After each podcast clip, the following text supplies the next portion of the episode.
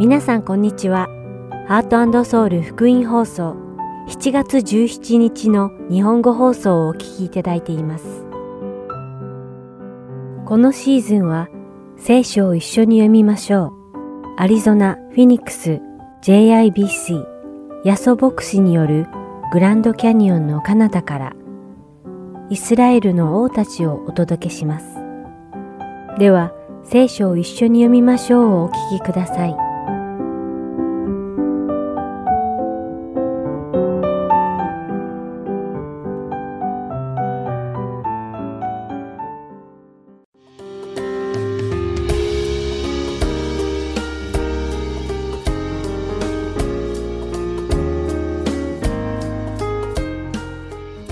皆さんこんにちは。聖書を一緒に読みましょうのお時間です。お相手はダイヤモンド優子がお送りします。私たちが生きているこの時代は、フェミニズムが活発な時代です。フェミニズムとは、一般に女権拡張主義、女性尊重主義と呼ばれ、社会的に、または経済的や政治的に女性の権利を守り、男女による性差別をなくそうという思想や運動のことです。確かに男女差別はあってはならないことです。男性たちが女性たちを力で押さえつけ、女性たちを自分たちのものとして扱い、不平等に接してきた男女差別の考えは、歴史的に見てもとても古いことであり、間違った考えだと言えるでしょう。ではここで、神様が最初の女、エヴァを創造された時のことが書かれている創世記の2章を見てみましょ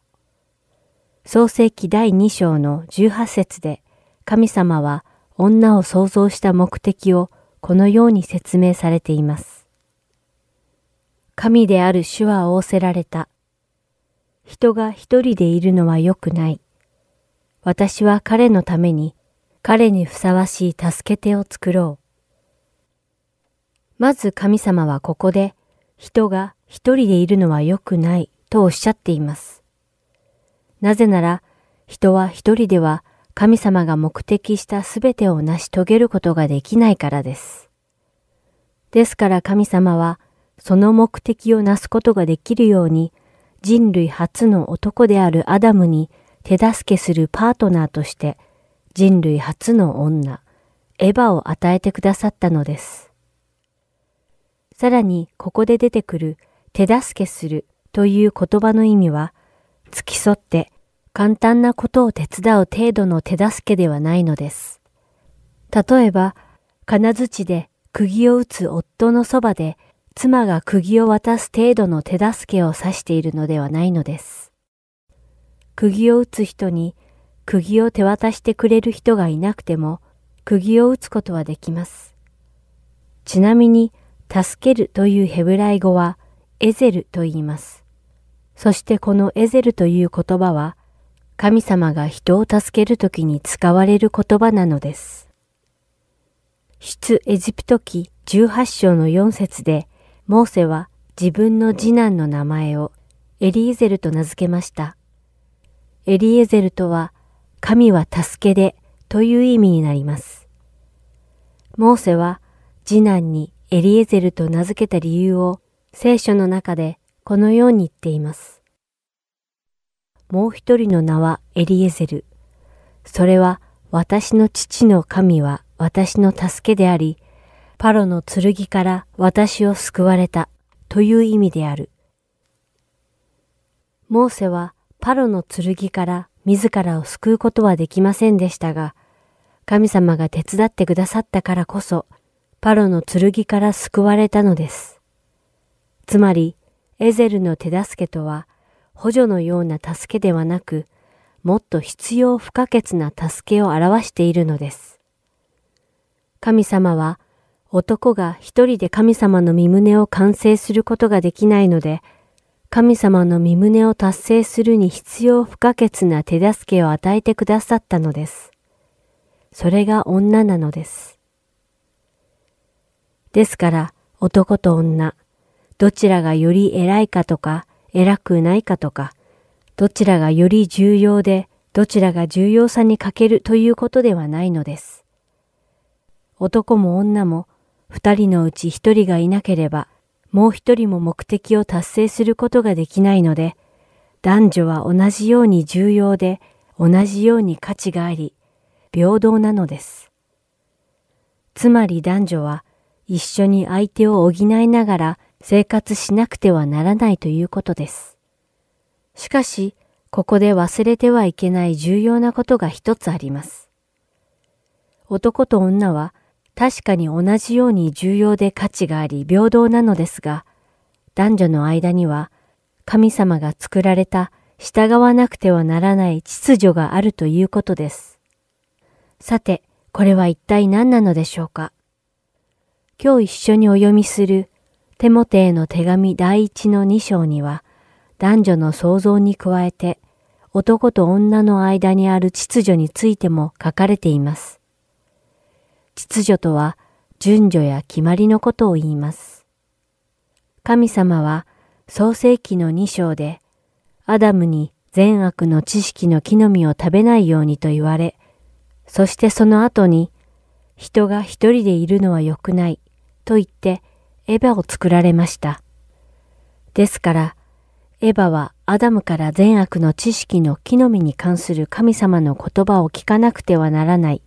つまり、女は男から神様の御言葉を伝え聞かなければならなかったということを示しています。そして、これが神様が男女に立てた秩序なのです。しかしエヴァは蛇の話を聞いて、神様がアダムにするなと言われた主の御言葉に反することをしただけではなく、アダムにも主の御言葉に反するように進めました。これは神様が男女の間に作ってくださった秩序に反することだったのです。これまでの話をまとめると、男女は平等で女が男に劣っているということではなく、男女の間には神様の定められた秩序があるということです。ですから、男女は平等だけれども、男女ともに神様が決められたその秩序を尊重して従わなければならないのです。神様の秩序に従うとき、神様は約束されたように私たちを祝福し、守ってくださるでしょう。それでは今日の聖書箇所、テモテへの手紙第一、2章8節から15節を一緒に読んでみましょう。ですから私は願うのです。男は怒ったり言い争ったりすることなく、どこででも清い手を挙げて祈るようにしなさい。同じように女もつつましい身なりで、控えめに慎み深く身を飾り、派手な髪の形とか、金や真珠や高価な衣服によってではなく、むしろ神を敬うと言っている女にふさわしく、良い行いを自分の飾りとしなさい。女は静かにして、よく従う心を持って教えを受けなさい。私は女が教えたり、男を支配したりすることを許しません。ただ静かにしていなさい。アダムが初めに作られ、次にエヴァが作られたからです。またアダムは惑わされなかったが、女は惑わされてしまい、過ちを犯しました。しかし、女が慎みをもって、信仰と愛と清さとを保つなら、子を産むことによって救われます。それではお祈りします。天の神様、私たちがこの世の価値観に惑わされ、従ったりしないようにお守りください。私たちがあなたが作られた秩序を守り従っていけるように導いてください。そして私たちがいつもあなたの御言葉に従順にいられるように私たちの堅くなな心を和らげてください。イエス様の皆によってお祈りします。アーメン。今日も聖書を一緒に読みましょうにお付き合いいただきありがとうございました。それではまた来週お会いしましょう。お相手はダイヤモンド優子でした。さようなら。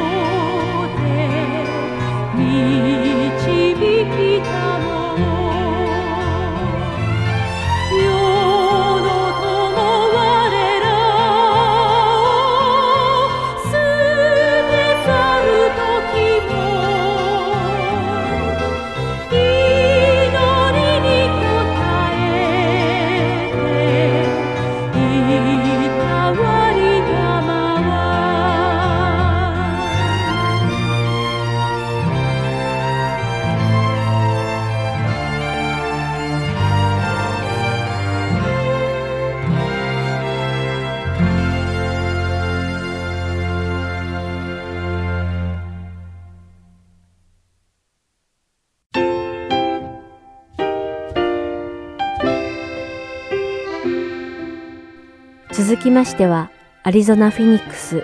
JIBC ヤソ牧師によるグランドキャニオンの彼方からをお聞きください。今日のタイトルは証言です。ヤソ先生のお話を通して皆様が恵みのひとときを送られることを願います。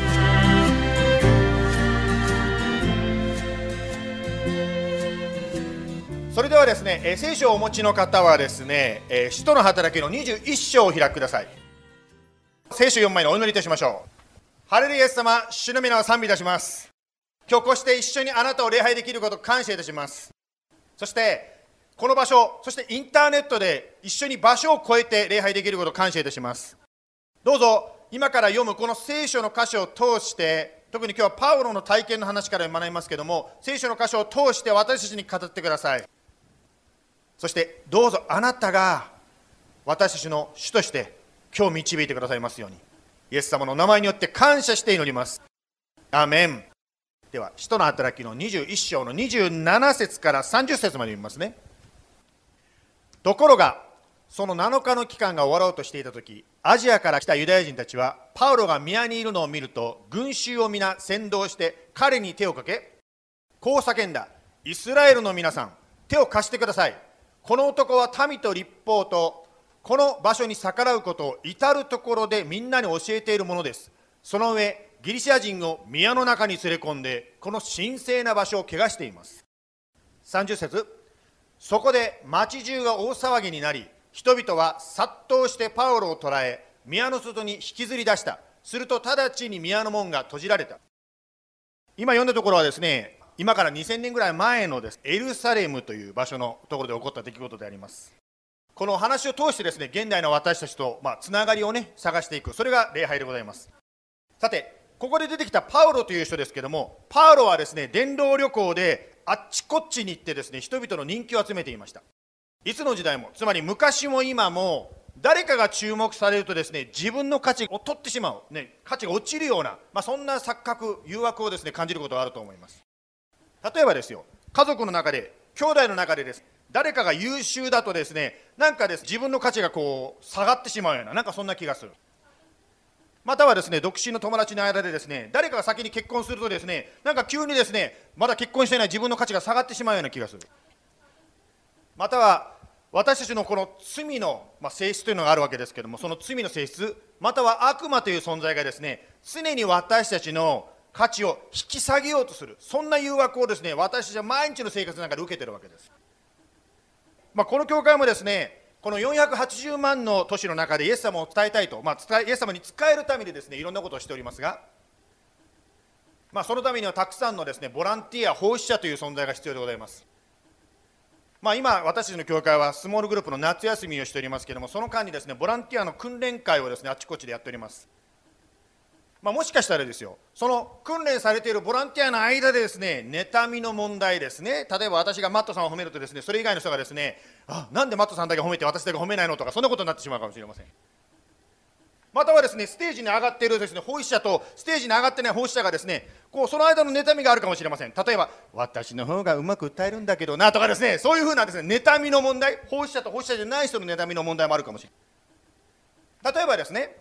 あなたがイエス様に満たされているならばつまり心が満たされているならば他の人が褒められようが褒められないようがあんまり関係なくなってくるわけです。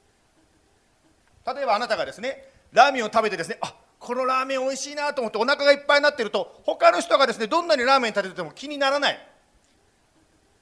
まあ、ですから私たちが自分の価値がなんか下げられるような否定されるような妬みの誘惑にかかるということは常にですね私たちは自分に価値があるということを思い出す必要があります。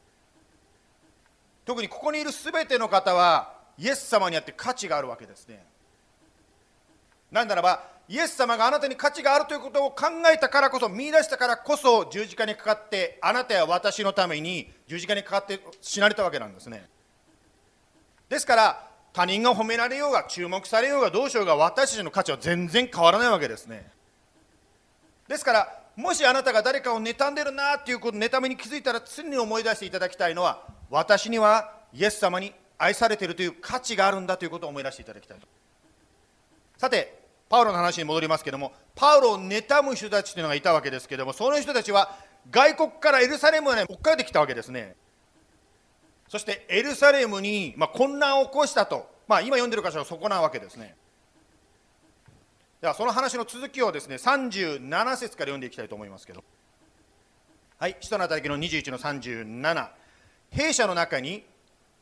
連れ込まれたあした時パウロが千人隊長に少しお話ししてもよいでしょうかと尋ねた。40節千人隊長が許したのでパウロは階段の上に立ち静かにするように民衆を手で制した。そしてしっかり静かになった時にヘブル語で次のように語りかけた。22章に一節兄弟並びに父である皆さん今から申し上げる私の弁明を聞いてください。ここでポーズしますけどもまあここまでですねつまり21章のこの経過を見てみますとですねパウロはユダヤ人に誤解されないように嫌われないようにいろいろ気を配っていったということがですね、まあ、人の働きの21章を読んでいただくと分かるわけですけども。ですからパウロはですね自分がどれだけしっかりとですねユダヤ人に対して誤解されないようにやってきたかということを順序よく説明して自己弁護してもよかったわけですね。しかし今から読みますけどもこの後パウロが何をしたかというとですねイエス様のことを話してるわけですね。まあまさに生きることはキリストというふうにパウロは言いましたけどももう自分のチャンスがあったらキリストを伝えたいというそのようなパウロの生き様がそこにも出ていました。まあ、実はですねパウロだけではなくて私たちも神様がいろんな場所で用いてくださるわけです。第2コリントの2章の14節にこう書いてありますがしかし神に感謝します。神はいつでも私たちを導いてキリストによる勝利の行列に加え至るところで私たちを通してキリストを知る知識の香りを放ってくださいます。私たちは至るところでですねキリストを明かしするチャンスが与えられているところに書いてありますね。例えば先ほどですねもう聞いたから早速使っちゃいますけどある方がですねレストランに行ってですね大声で喋ってたらですねなんか声かけられたそうですよ。その時にですねああなた日本語で話してるんですか？ってこう言われたその時にですねあそうなんですよ。私は日本語の教会に行ってますよと言ってですねまあ教会のカードが玄関にありますけどそれを一歩でこう渡すこともできるでしょうね。私たちも注目を浴びる時というのが実はキリストが私たちを通して働いている時なんですね。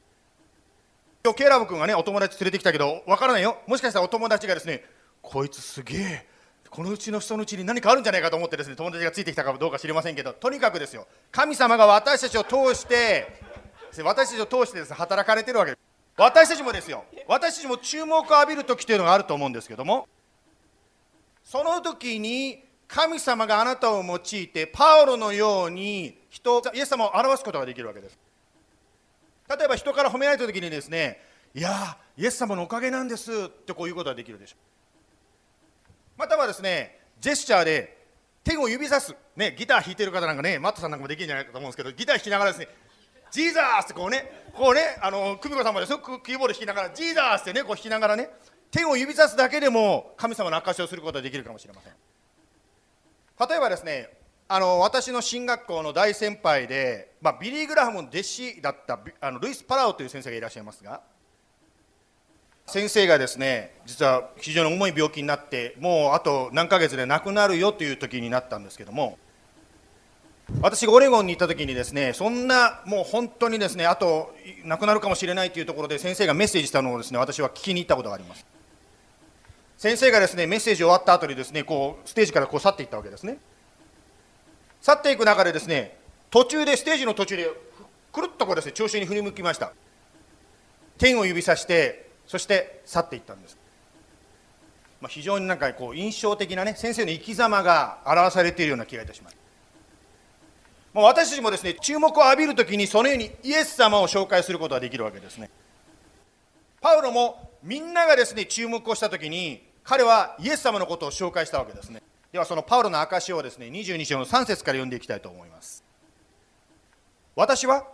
キリキアのタルソで生まれたユダヤ人ですがこの町で育てられガマリエルのもとで先祖の立法について厳しく教育を受け今日の皆さんと同じように神に対して熱心なものでした。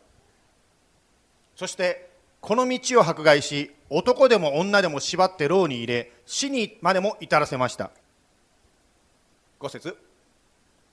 このことについては大祭司や長老会全体も私のために証言してくれます。この人たちから兄弟たちに宛てた手紙まで受け取って私はダマスクへ向かいました。そこにいる者たちも縛り上げエルサレムに引いてきて処罰するためでした。私が道を進んで真昼ごろダマスコの近くまで来た時突然天からのまばゆい光が私の周りを照らしました。私は地に倒れ私に語りかける声を聞きました。サウロサウロどうして私を迫害するのか。8節私が答えて主よあなたはどなたですかと言うとその方は私に言われました。私はあなたが迫害しているナザレのイエスである。まあここでですねイエス様とパウロの出会いの話を大勢の群衆の前でですねパウロはしました。まあイエス様との出会いの話というのは一人一人違っていて、まあ、ユニークでありますね。今日はですね、まあ、このことを用いながらですねあなたのイエス様との出会いの救いの証について3つのことを今日は学んでいきたいと思います。まず1番目あなたの証には価値があります。はい。まあ価値ということでですねまあ3つ挙げますけどもどんな価値があるかというと1番ですねそれは個性的であり同じ話は他にはないということですね。とてもですねあなたの体験した話は他の人とは違うわけですね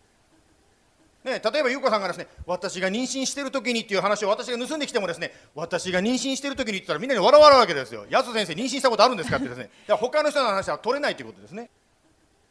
ですから1番ユニークですね他の人のとは違うあなただけの話であります。価値の2番目それは何かと言いますとですね、えー、それは個人的でありパーソナルであり誰でも理解できる話であります。つまりこの聖書の話はですね今パウロの話言いましたけど聖書読んだことのない人はですねキリキアのタルソとは何だことかさっぱり分かんないと思うかもしれませんが私たちの救いの証というのはですねこの前車を運転していたらとかですね日常的な話なので誰でも理解できるわけですねはい価値の3番目それは何かと言いますとあなたが確信を持って話すことができますそして確信を持って実際に体験したことなので他の人が否定することはできないわけですね。つまりあなたが本当に体験したのだからいくら周りの人がですね違う違うと言ってもあなたは体験しちゃったことだから誰も否定できないわけですね。さてイエス様のですねのことに興味がない人もですねやっぱりですね日常生活の話で困っていることの解決つまりイエス様が信じたらこんなことがあったよって聞くとですねやっぱ興味あるわけですよ。例えば私の車が調子悪かったですねどうしても治んなかったんですけどこの教会に来てヒューロさんとこ持って行ったら一発で治っちゃったんですよ。そういう話聞くとですねえ車のメカニックでそんないい人がいるの教えてっていう感じで誰でも聞きたくなるわけですね。今クリスチャンになっている人たちはほとんどの方はですね最初から教会に来てですね私はイエス様を求めてますと言って教会に来た人は一人もいないわけです。ほとんどいないと思います。そうではなくて自分の人生のいろんな問題の中でこの解決はないのかと思って探している中でイエス様と出会ったという方がほとんどの方だと思います。ですからあなたが体験したその証というのはとても価値がある効果が効果的であるということですね。はい1番目のポイントあなたの証には価値があるということです。ポイント2いきますね。ポイント2は何かと言いますと証しするとき4つのポイントで証ししてみてください。はい4つのポイントということですけどもどういうポイントかと言いますとまず1番キリストに出会う前の証しに関してですね最初に話しましょう。パウロも今読んだ箇所でもですね自分の過去の話をしてましたよね。ね、私も皆さんと同じようにエルサレムでどうこうのってですね聞く人たちもですねあ分かる分かる。私もね同じ問題持ってんのよっていう感じでこうつながるようなつまりキリストに出会う前のことをここで1番目のポイントで言いますね。その次2番目に何を明かしするかと言いますとですねどのようにキリストを信じる必要があると気づいたかを言います。2番目。ですね。ですから本当にですねこういうことの中でこういう問題があってですね私はイエス様を求めました救いを求めましたということをですね2番目のポイントで言うわけですね、まあ、ですから2番目はどのようにキリストを信じる必要があるかそんなことを気づいたかということを2番目に明かします。3番目どのようにイエス様を信じたかということを話します。まあ、どのように祈ったか例えば僕先生と祈ったとかですねラジオに合わせて祈ったとかいろいろその時の体験があると思うんですけど、まあ、どのようにイエス様を信じたかを言います。そして最後に4番目救いの証をどうするかと言いますとキリストを信じてからどんなことがありましたかということを話します。な人生がですね変わったりですねこんなことがありましたよとかですねそんなことをですね話します。ですから、まあ、今4つをですねポーと言いましたけども4つを復習しますと1番目キリストの出会う前の私を話します。そして2番目どのようにキリストを信じる必要があるかということに気づいたかということを2番目に話しますね。3番目どのようにイエス様を信じたかということ信じた時のことを言います。そして4番目どのようにキリストを信じたかの後の変化ですね。信じた後の変化について話します。この内容を1分ずつ分けて話すと全部で4つのポイントがありますから4分であなたのイエス様との出会いの救いの証しをすることができます。ここでですねちょっとあやさんに休んでいただいてジムさんを前にお呼びしたいと思いますけどもじゃあジムさんが今からですね4つのポイントの証のですねしてくださいます私が日本語に訳します Well, good morning. おはようご My, ざいます my life before Christ, I wasn't raised in a Christian home. Uh, my mother's Japanese, she's Buddhist, and my father was a great guy, but he was one of those guys hey, all good people go to heaven, son. 私はですね、えーもちろんアメリカに育ったんですけども、えーお母さんは仏教徒でございましたそしてお父さんはあんまりこう宗教のことに関してですね興味のないそんな家庭で私は育ちました But my grandmother, a Southern Baptist, she used to read Bible stories to me and talk to me about God when I was little. 私のおばあさんはですね、まあ、南部バプテストの教会に行ってたんですけども私が小さい時にですねよく聖書の本本絵本を読んでくれました I sought God from a very young age, but I was very non committal. from about the time as a teenager, uh,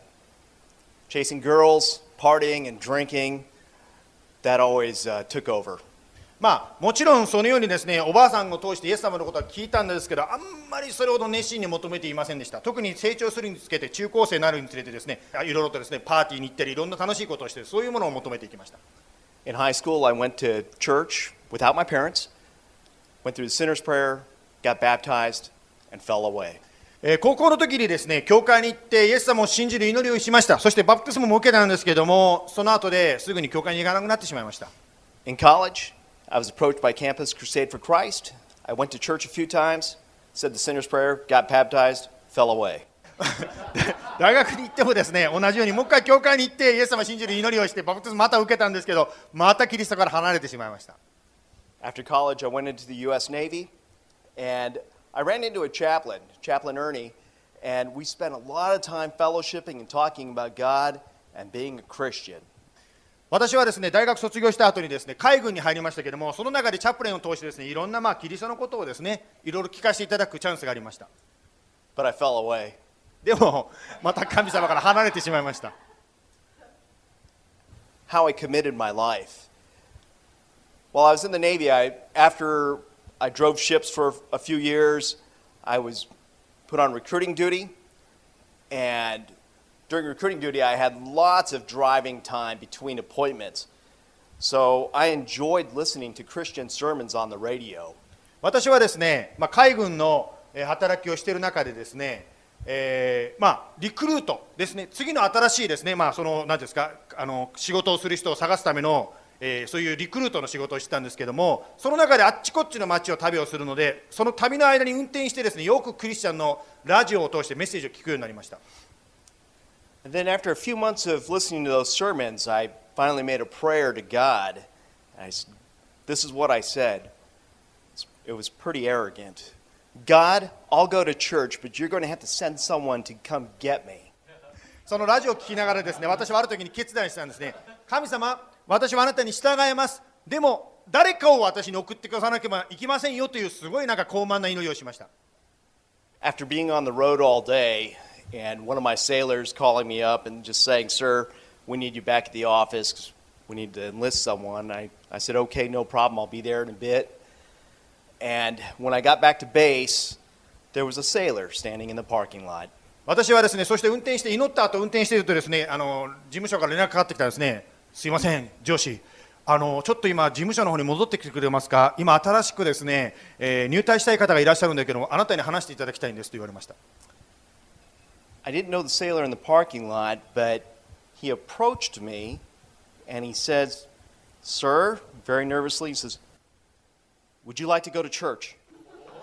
その入隊したい方がですね恐る恐る私に近づいてきて言ったんですねあああのすすいませんあのこんなこと言っておこがましいんですけど教会に行きませんかって言ったんですね My response was, Shipmate, if I don't go to church, I will be struck down dead. And I told him what happened, and I think we were both scared. もし私が教会に行ったらですね天から火が落ちてきて私は殺されるんじゃないかと思ってこんなことをですね言って相手もびっくりしてました That was way back in about 1999, and the difference it made in my life. Finally, I committed. 1999年のことでしたけどもまあそのことを通してもう一度私はですねキリストについていく決心をしました I started attending church regularly. I started praying and studying the Bible daily, and I became a big advocate of small groups to study the Bible, pray, and fellowship. またそのことを通してですね私はよく祈るようになってきましたまたススモールグループを通してですねいろいろと聖書のことを学んだりするようになりました I'm still growing with God. I still face struggles, as you're going to learn more about next month. Spoiler alert. 私はですねごまだもちろん完璧になったということを皆さんの前に言ってるのではありません実は来月ですね私がそのことを明かしさせていただけることがあるんですけどちょっと宣伝しておきますけども But despite those struggles, God has restored me, and I haven't left God. He's allowed me to work in a Jewish believers ministry, and where I'm learning more about our Jewish roots as believers in Christ. そのような中でですね神様がユダヤ人に対する伝道団体の仕事の道を与えてくださってですね今そのことを通して本当に私たちのキリスト教の土台となったそのユダヤ人の信仰についていろいろ教えられています。Thank you. Thank you. Jim. Thank you so much. まあこのように4つのポイントでですねメッセージをしていくわけですね聖書いきますね。第一ペテロの3の15あなた方のうちにある希望について説明を求める人には誰にでもいつでも弁明できる用意をしていなさい、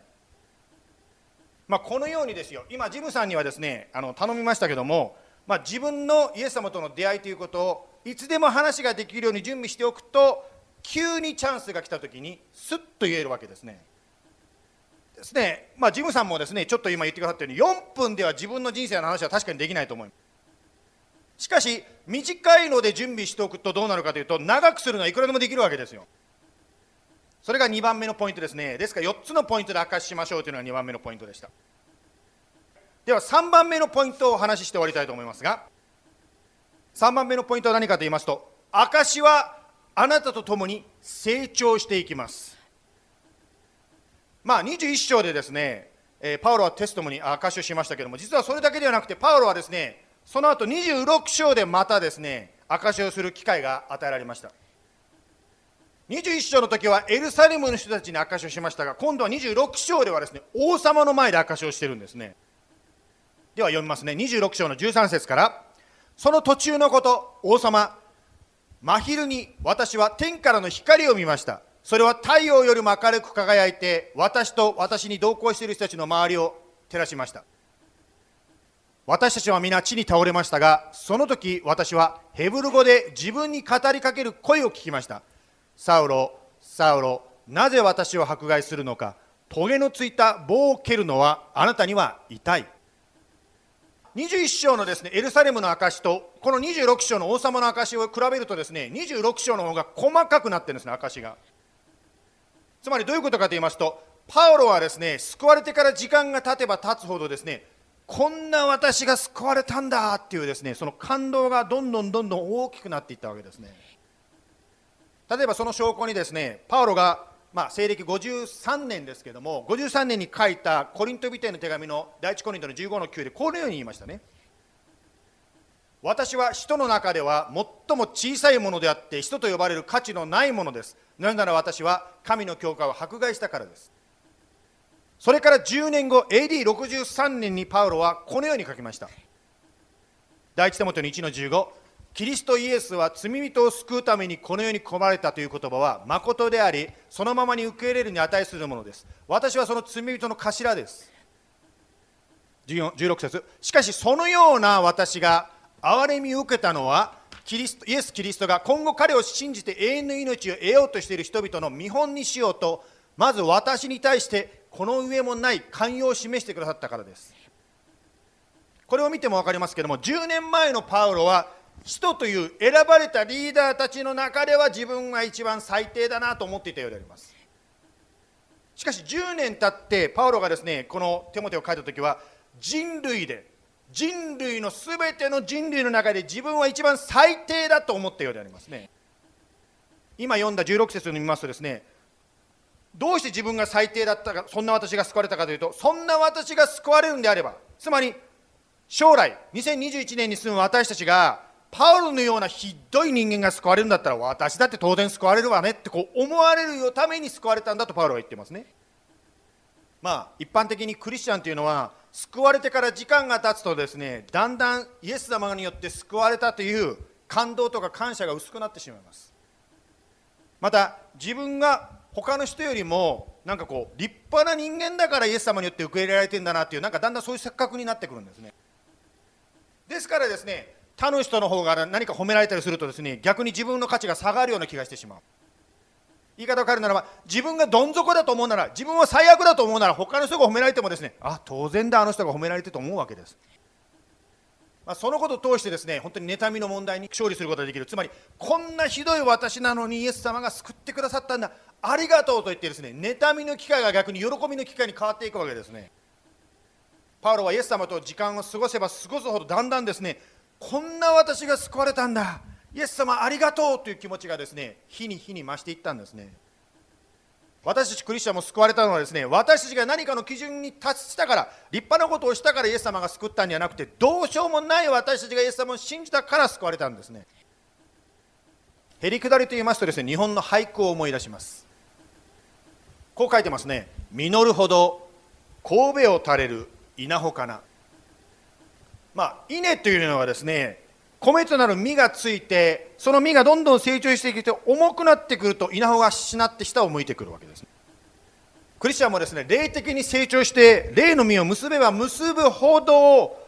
こんな私を救ってくださったんだというイエス様に対してへりくだっていくようになるわけですね。そのイエス様の憐れみを思い出して恵みを伝えるこれがあなたや私の救いの証なわけですね。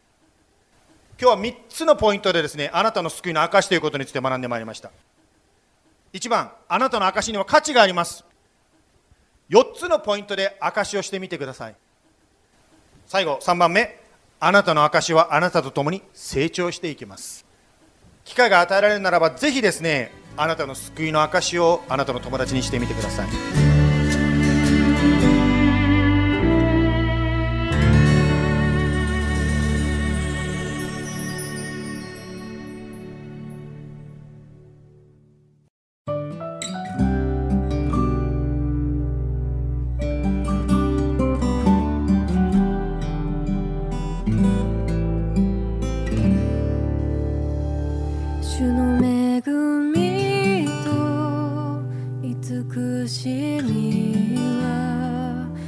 つも私を追いかける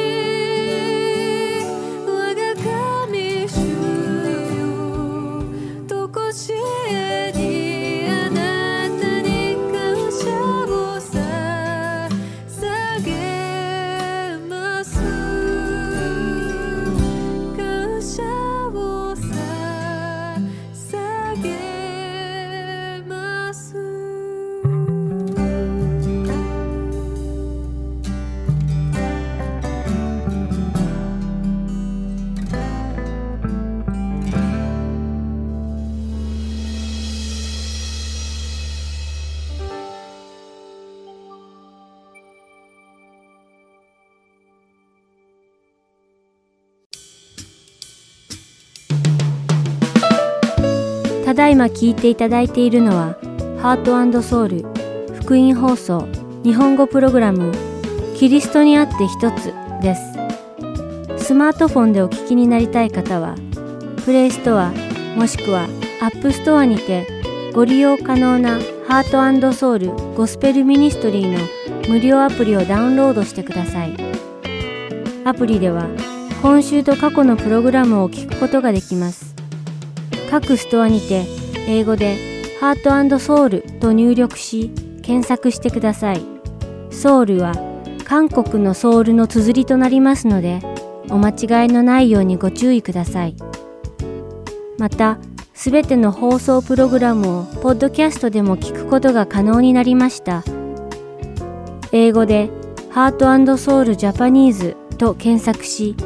お聞きになりたいプログラムをダウンロードしてお聞きください。もし質問がございましたら、heartandsoul.org at gmail.com heart and seoul.org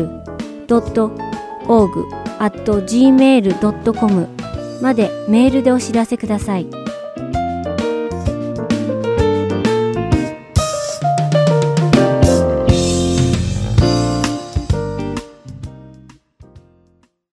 では、イスラエルの王たちをお聞きください。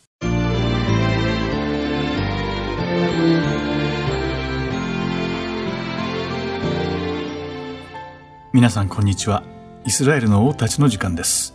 お相手は横山まさるです。さて今回も引き続き南ユダ王国第13代王ヒゼキヤについてです。ヒゼキヤはユダの王アハズの息子で25歳で王位を継承し、29年間南ユダ王国を治め、主の見前に正しく行い、固く主にすがって離れることなく、主の戒めを守った王であったということを先週お話ししました。またこのヒゼキヤは王に即位するとすぐに主の宮を修理して清め、主への礼拝を復活させたことも学びました。彼は偶像を崇めて、主の見舞いに悪を行った先達の王たちとは違い、まず主を崇めることを最も大切なことと考え、それを復活させるために尽力しました。さらに、ヒゼキヤは、イスラエルの神、主が民を救い出してくださったことを記念する種なしパンの祭りと杉越の祭りを復活させるようにイスラエルのすべての民に呼びかけました。これを聞いた多くの民は減り下り、主を崇めるためにエルサレムに登ってきました。すると主の御手がユダに臨み、人々は心を一つにして、主の御言葉通りに王とその司たちの命令を行ったと聖書には書かれています。ヒゼキヤは種なしパンの祭りを行うために、第二の月に民に集まるように呼びかけたのですが、本来であれば、種なしパンの祭りと杉越の祭りは第一の月に行わなくてはならないものでした。しかし、たとえ一月遅れでも、主に立ち返った民たちで行うのであれば、主は喜んでくださるのではないかと考えたのです。こうしてエルサレムに集まったおびただしい数の民衆は、死のために立ち上がり、アハズ王が偶像崇拝のために作った祭壇と香を焚く壇を壊して取り除き、キデロン川に投げ捨てました。そして、第2の月の14日に、それまできちんと行うことができなかった杉越の祭りのための生贄を振りました。また、死のために身を性別していないものも多かったので、レビ人が彼らすべてのために杉越の生贄を性別して主に捧げました。特に大勢のエフライム族とマネセ族、そしてイッサカル族とゼブルン族の者が身を清めておらず、しかも記されているやり方とは異なった方法で杉越の生贄を食べてしまったので、ヒゼキヤ王は自ら彼らのために鳥なしの祈りを主に捧げたのです。ヒゼキヤ王は主が罪を許してくださる慈悲深い方であることを信じてひたすら祈り、主の許しを請うたのです。すると主は、ヒゼキヤの願いを聞かれて、民を癒してくださったのです。こうしてエルサレムに集まった民たちは、自分たちがどれほど罪深い暮らしをしており、またどれほど主の許しが必要だったのかに改めて気づかされました。そして7日間の種なしパンの祭りを行い、大きな喜びを持って主に感謝を捧げました。また、集まった全回収は、さらに7日間、祭りを延長することを決め、喜びを持ってそれを取り行ったのです。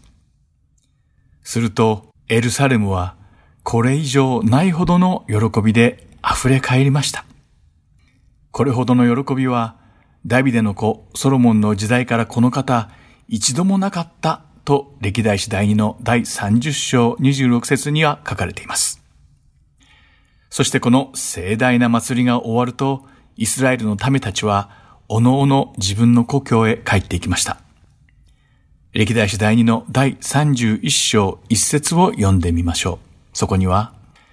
これらすべてのことが終わると、そこにいた全イスラエルはユダの町々に出て行き、石の柱を打ち壊し、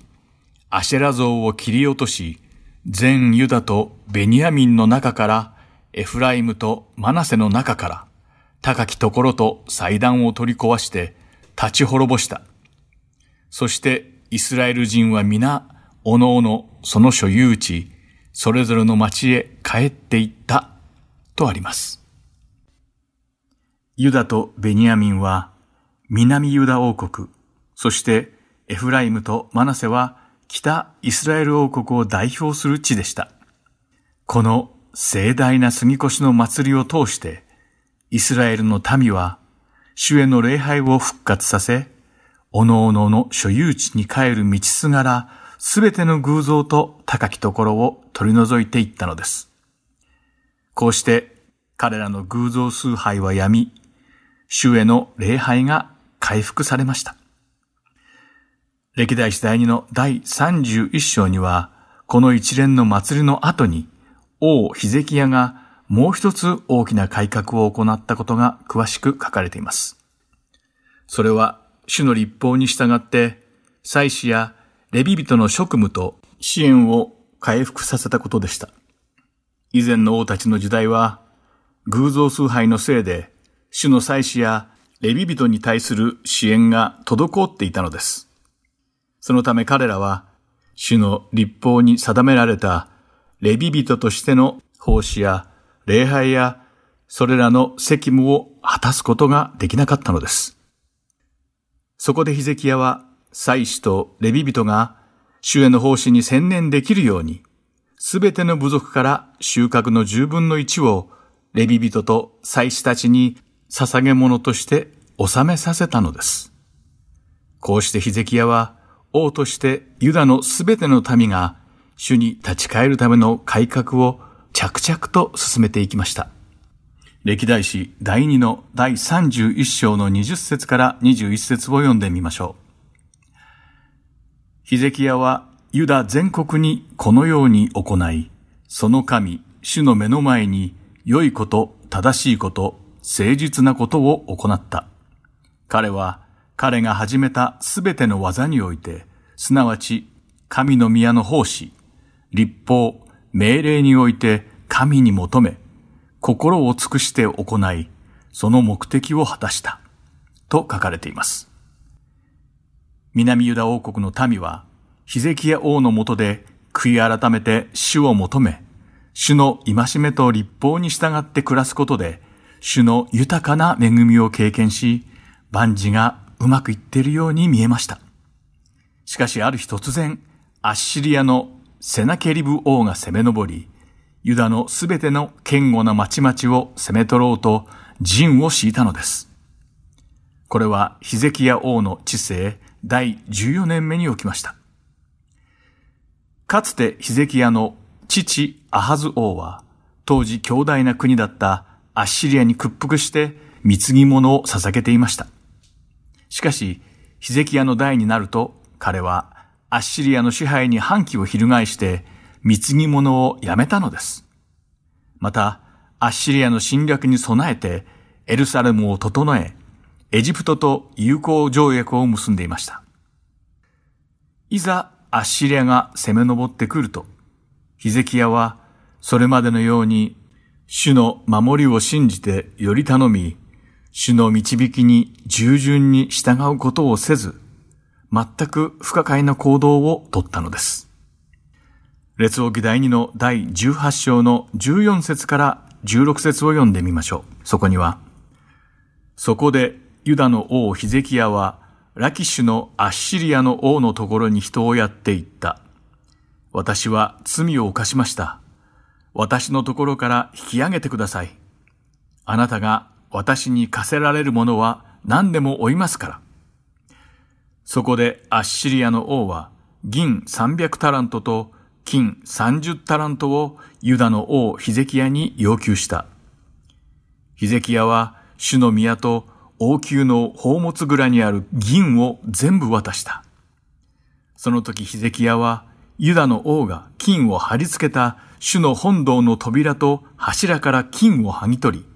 これをアッシリアの王に渡したとあります。要するにヒゼキヤ王は、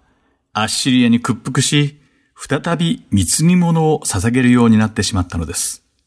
恥も外文もなく、ユダの王自らが主の本堂の扉と柱から金を剥ぎ取り、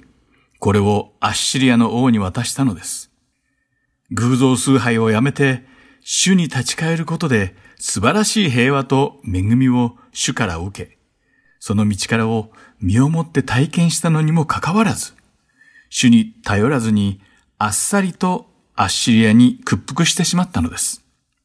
なぜ主により頼むことをしなかったのかが本当に不思議です。ここからヒゼキヤは一体どうなってしまうのでしょうかまた、その後、どのような選択をして、どんな風にその生涯を終えたのでしょうか興味はつきません。しかしそれはまた次回お話しすることにしましょう。今週のイスラエルの王たちはここまでです。今日も最後までお付き合いいただき本当にありがとうございました。ではまた来週お会いしましょう。お相手は横山まさるでした。さようなら。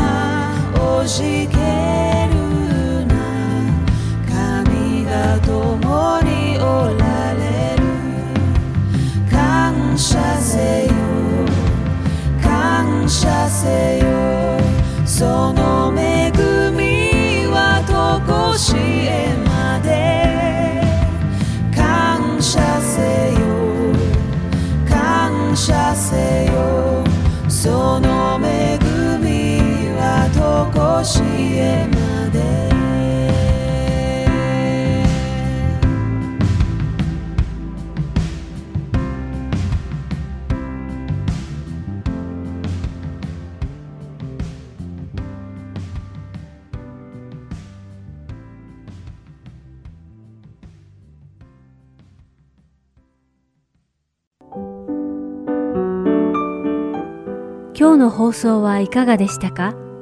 最後までお付き合いくださりありがとうございました。また来週お会いしましょう。